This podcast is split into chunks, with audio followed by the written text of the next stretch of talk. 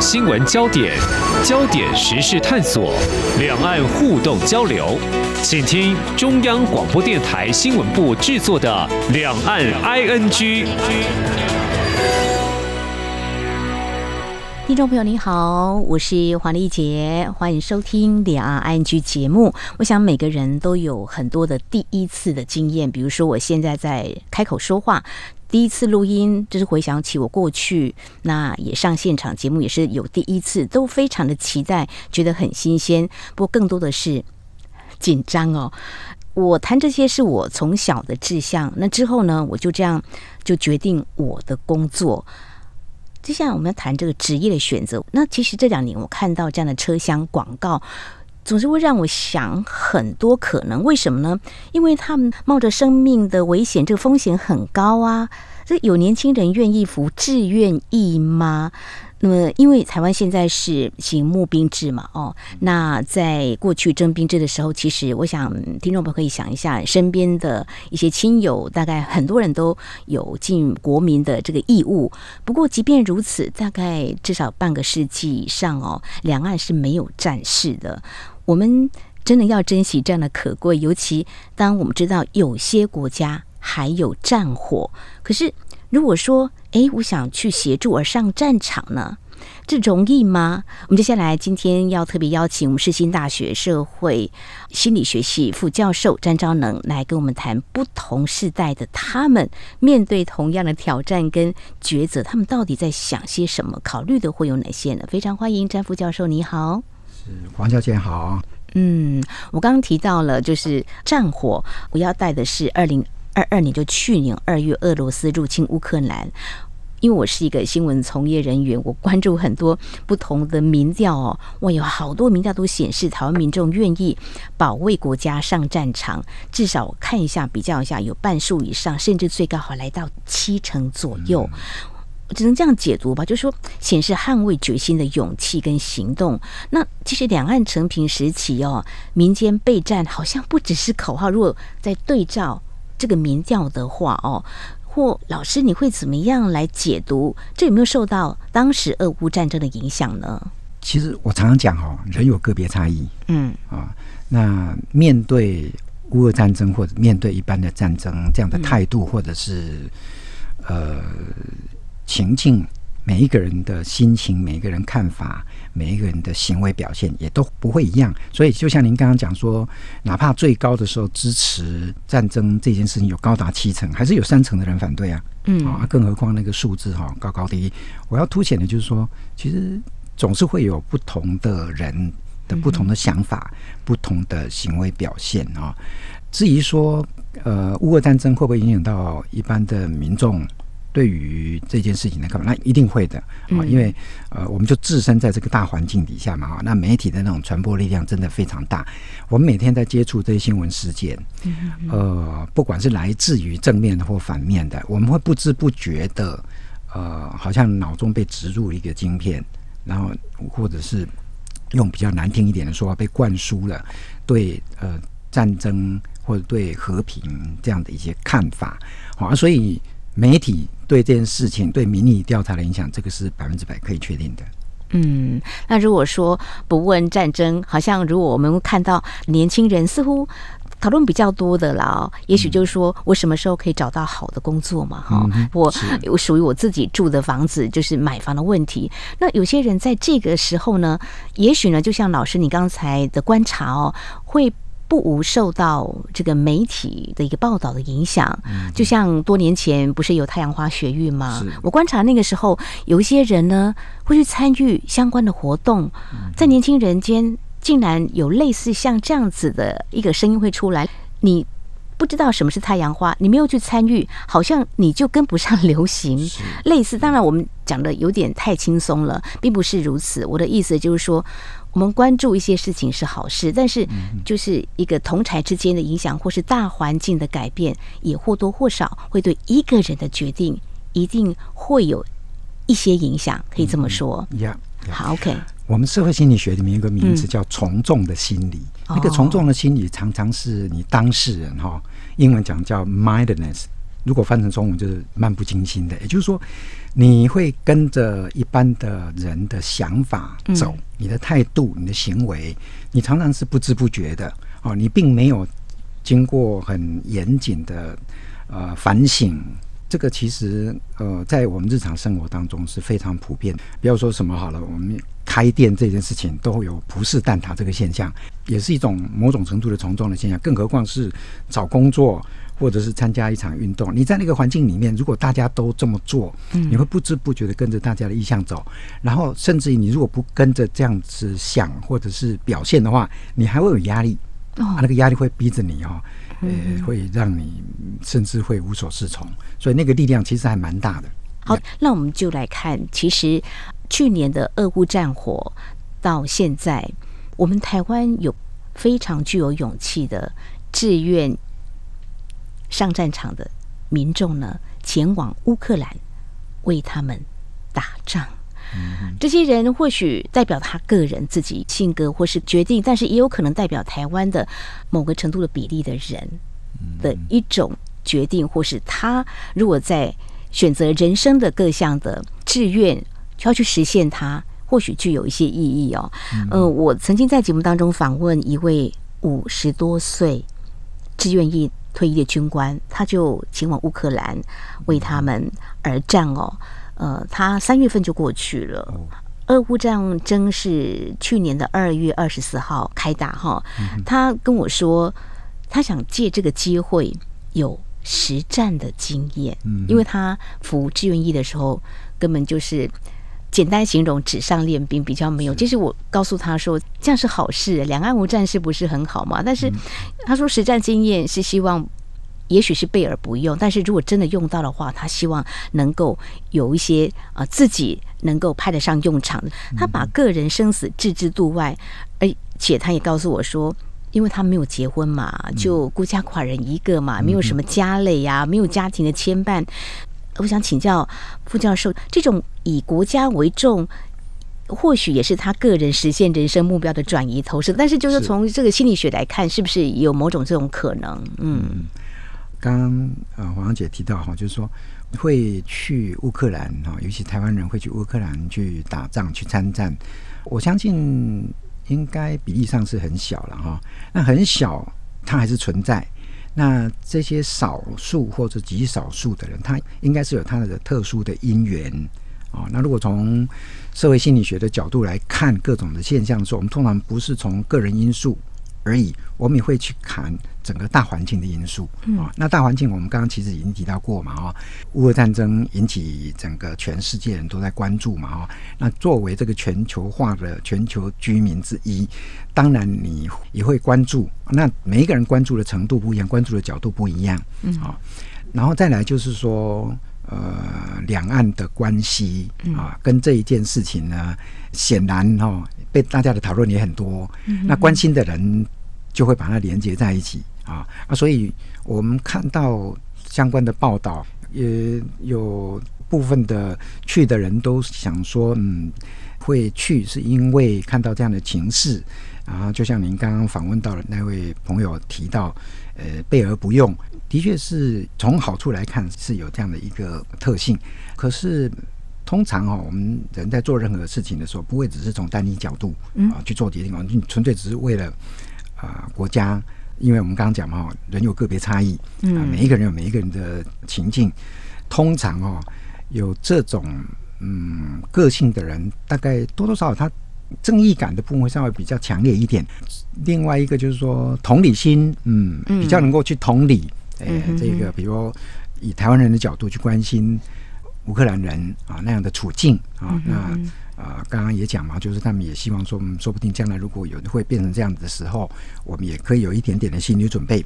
然后再来就是说，嗯，其实我们在帮助别人的时候，多多少少难免也会希望说，哎，人家这样会回报我们。在我们社会心理学里面有一个名字叫互惠式的助人哦啊，就是我们帮助别人多多少少，你也许不一定会明白的说哦，所以我们也看到哈，就像我们当初呃日本三一嗯，大地震，大地震，我我们有很多的人，呃，很多的捐款，那日本也回馈我们了。嗯、这件事情大概多多少少也会影响到，呃，一般人在做这件事情背后的意义，也就是我刚刚提到的哈，互惠式的助人。嗯、那我们也看到哈，呃，像这一次，呃，土耳其发生大地震。我们的救援队也去了，去了的前提，那个时候我们也讨论到说，哦，因为当初土耳其人也是哈，第一时间就赶到。啊，同样道理，我看到这次报道里面，乌克兰的驻台的人员，乌克兰的人。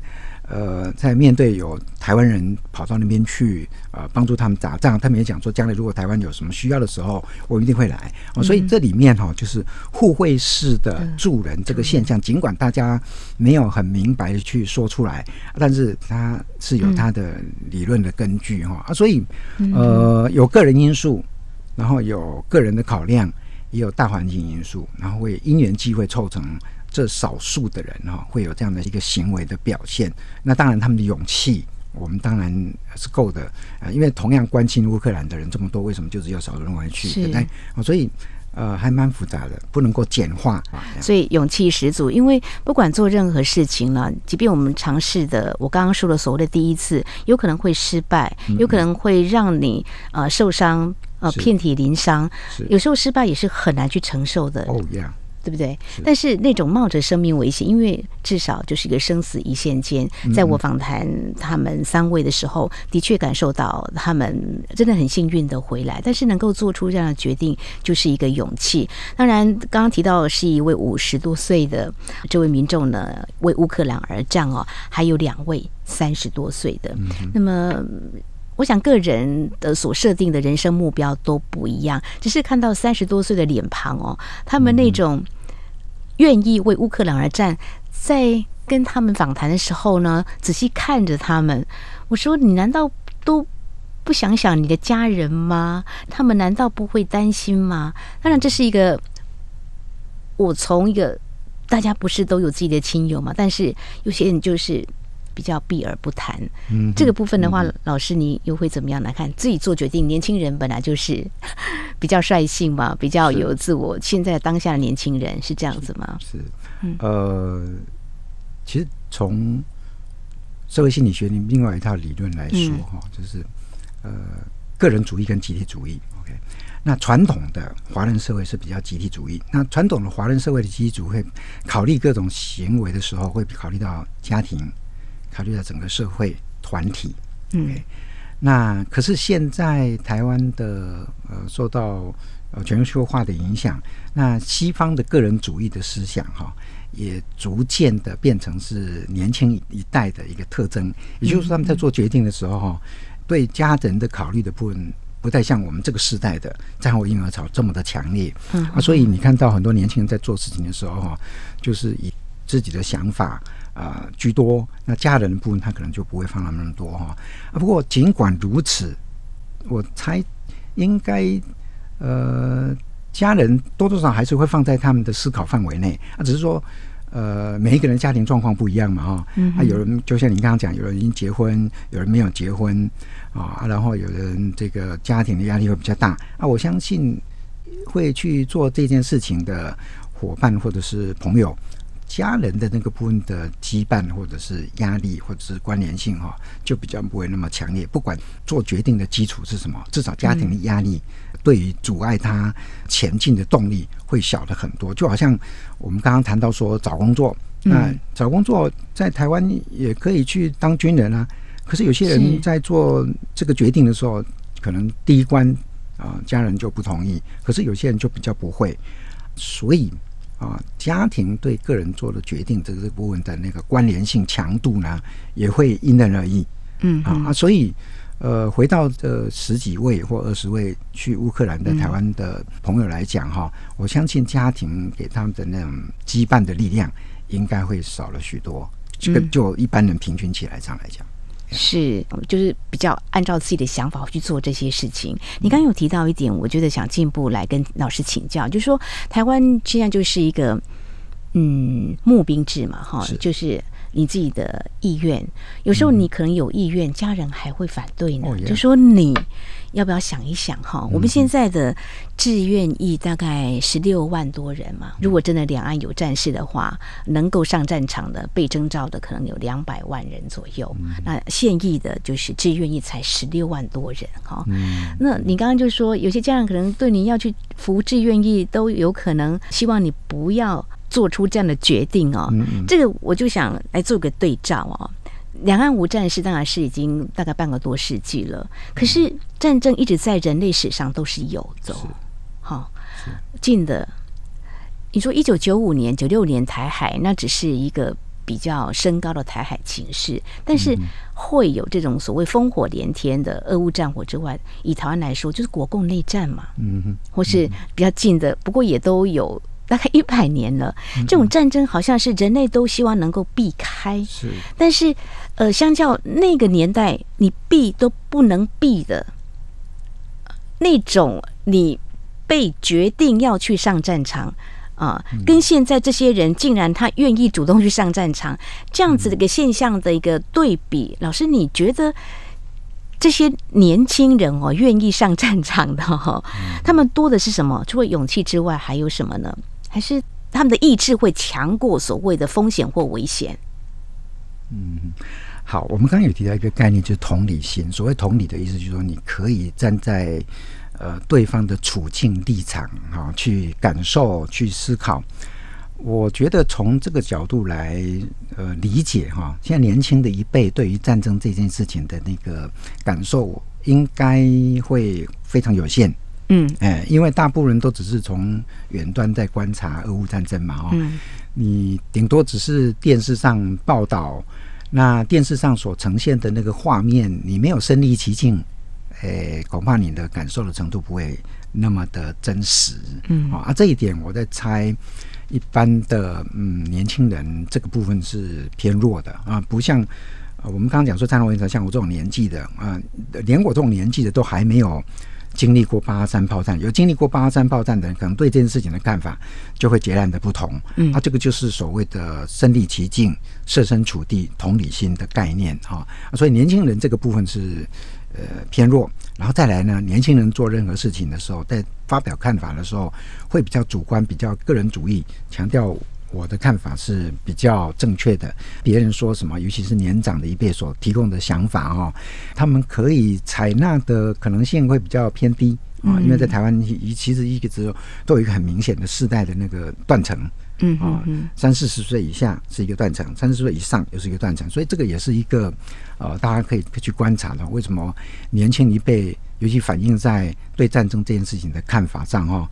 呃，是还跟我们年长一辈的看法会有明显不一样的地方啊。然后再来就是我们刚刚也有提到嘛，哈，这个是一个全球化的时代。那全球化的时代，它流动啊非常频繁。那所以有些年轻人其实习惯去国外，也说不定有些人想去没有去啊。这个国外的那种旅游的经验，对这件事情的看法。说不定也会有一些影响。像我们这次会去乌克兰去参战的这些朋友们，你可以看得出来，他们大概多多少少都有一些国际的关联性。嗯啊，呃，像有的可能是有在国外的经验，那，所以有国外经验或者是对国外有一些憧憬，这个对他们做这样的决定，应该还是有一些影响。是没有错。我访问的一位台湾民众，他之前。也去参加外国的外籍兵团。那事实上，在参加法国外籍兵团之前，他自己本身也是台湾的这个志愿役。但是他真的很有自己的想法。怎么说呢？谈到在台湾受过的这个训练，如果说台海真的有一战的话，你也有认识一些国际友人，因为这次他在乌克兰待了大概有几个月的时间，当然也认识了一些国际友人。他就说。哦，我那些认识的国际友人，他们都愿意挺台湾。如果台海真的爆发战事，他们愿意为台湾而战。这个好像符合刚才老师您所提到的，他们可能会带起一种比较互动式的一种助人哦，这种效果可能也会出来。因为有些人看到你来自台湾，你愿意为一个国家是而战，是帮助你认为要帮助的这一方。哦，他有起了这样的效果，但是他说我们台湾会接受啊这个国际志愿军吗？他提出了非常严肃的问题，这个问题也是政府必须要思考的哈。那另外一个是好纯粹的助人，嗯嗯，也是三十多岁，他在。之前曾经有听过我们现在的行政院长陈建仁，他口中说：“我是听大人哥，他告诉我要助人哦。”所以他在去年看到乌克兰跟俄罗斯打仗，他说：“我要去帮助乌克兰。”我电话里头邀访他，他说：“可以，只要能帮乌克兰说上一些话，他愿意来发声，多讲一些话，他所经历的，他自掏腰包。”买机票，买了很多的物资，嗯，一路到乌克兰，哇，哦，而且他看到还有什么欠缺的，他就尽量去买。之后呢，他看到贴出一个征兵的广告，他就直接上战场了，就是非常纯粹的助人。一个三十多岁，那我们看到他让我的感觉就是，我可以帮就尽量帮，但是冒着生命的危险。他可能都没有把它放在内心。他说他每天都很亢奋的一个状态，哈，就是要面对敌人，他怎么样去保卫乌克兰，哈。那像这种年轻人的话，就回到老师刚才所讲的，其实有太多的因素。你可能有同理心，你可能有正义感，助人当然也希望内心可能有潜藏某种希望，大家。回馈或是交流之类的，还有我想他们愿意去上战场，除了勇气过人十足之外，会不会有一种，因为他们都没有经历过战争，不知道战争的可怕，会不会有一种想象？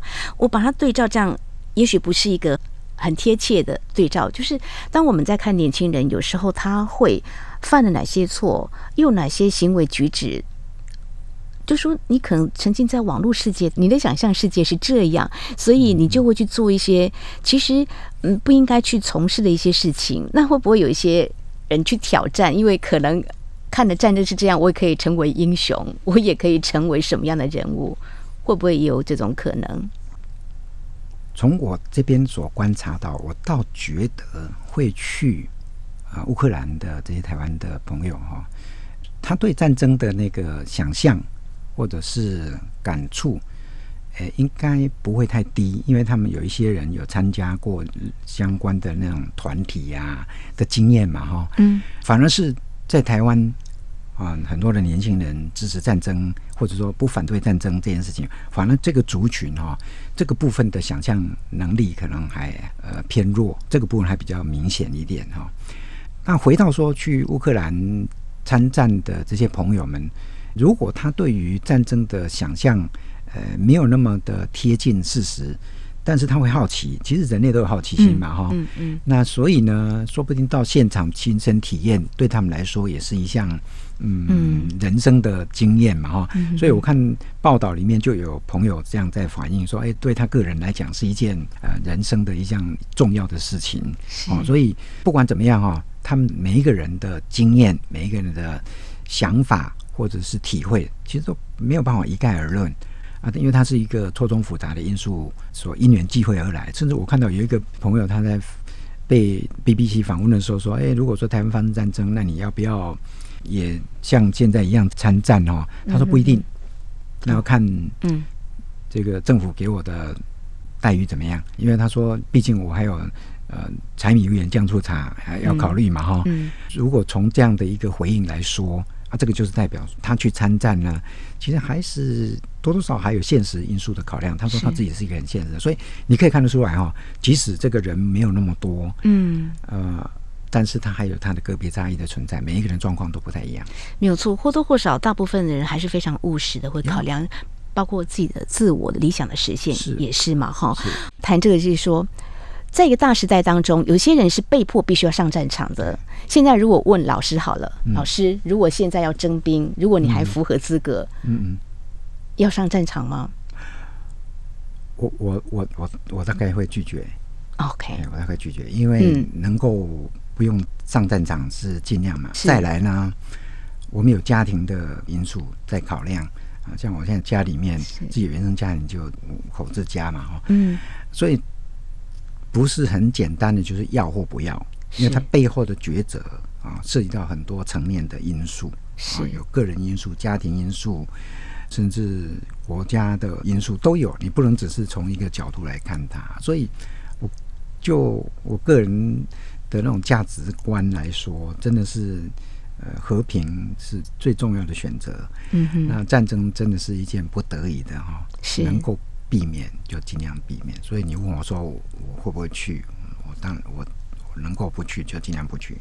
其实老师的一些决定或看法，真符合民调所调查出来的。即便有五成或七成愿意为保卫台湾而上战场，但是也有半数以上七八成也都希望维持现状，是和平的。嗯 其实要解决问题，应该是有不同的方案的。是的，战争只是其中之一啊。呃，怎么样去排除战争，然后采取其他的路径？其实还有各种的策略。这是我我们在观察各种现象的时候，哈，说不定呃，有些人忽略了。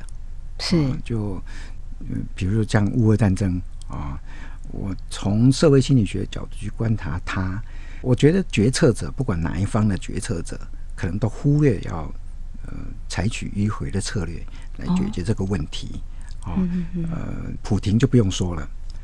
那比如说泽伦斯基啊，总统也是一样、嗯。我觉得他可能忽略了其他的迂回的策略。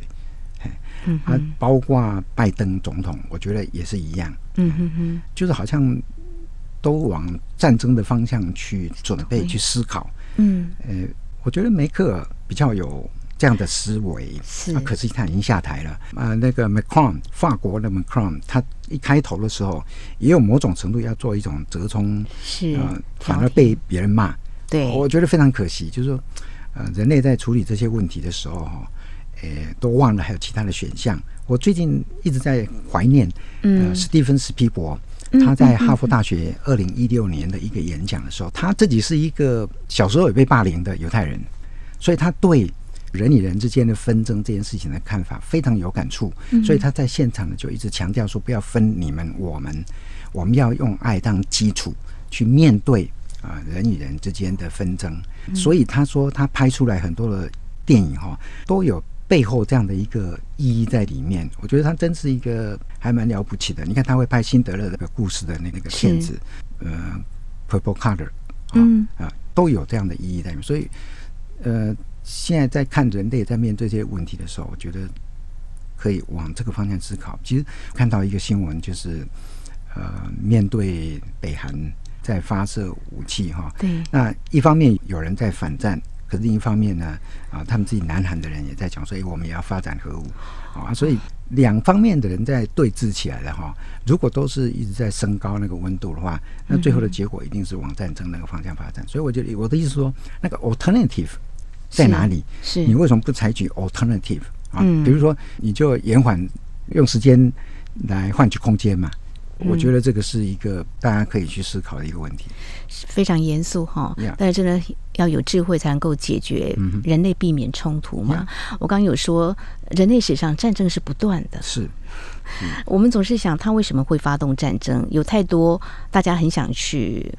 探究的到底是什么？也是个人的性格吗？为什么做出这样的政治决定？我记得去年俄乌战争刚爆发的时候，有人在描述有可能变成第三次世界大战吗？你会看到觉得可能的吗？因为人类已经历经了两次的世界大战，已经让人类要从废墟当中重新站起来，要重建要花多久的时间？而且你牺牲多少人？为什么人类还是没有办法汲取这些教训呢？我们希望是赶快止战哈。只是今天谈这个问题有点。想要谈一点助人啊，但是真的是有点痛。我想为什么要上战场？哈，他的动机跟背后的遗憾，我觉得在不同的呃世代、不同的年代，还是呃很有我们去思考的一些面向。我们在今天非常谢谢世青大学社会心理学系副教授詹昭能非常专业的解析跟分享，谢谢老师，谢谢你，谢谢，谢谢。好，那么以上呢就是今天两岸 ING 节目，非常感谢听众朋友您的收听，黄丽姐祝福您，我们下次同时间空中见。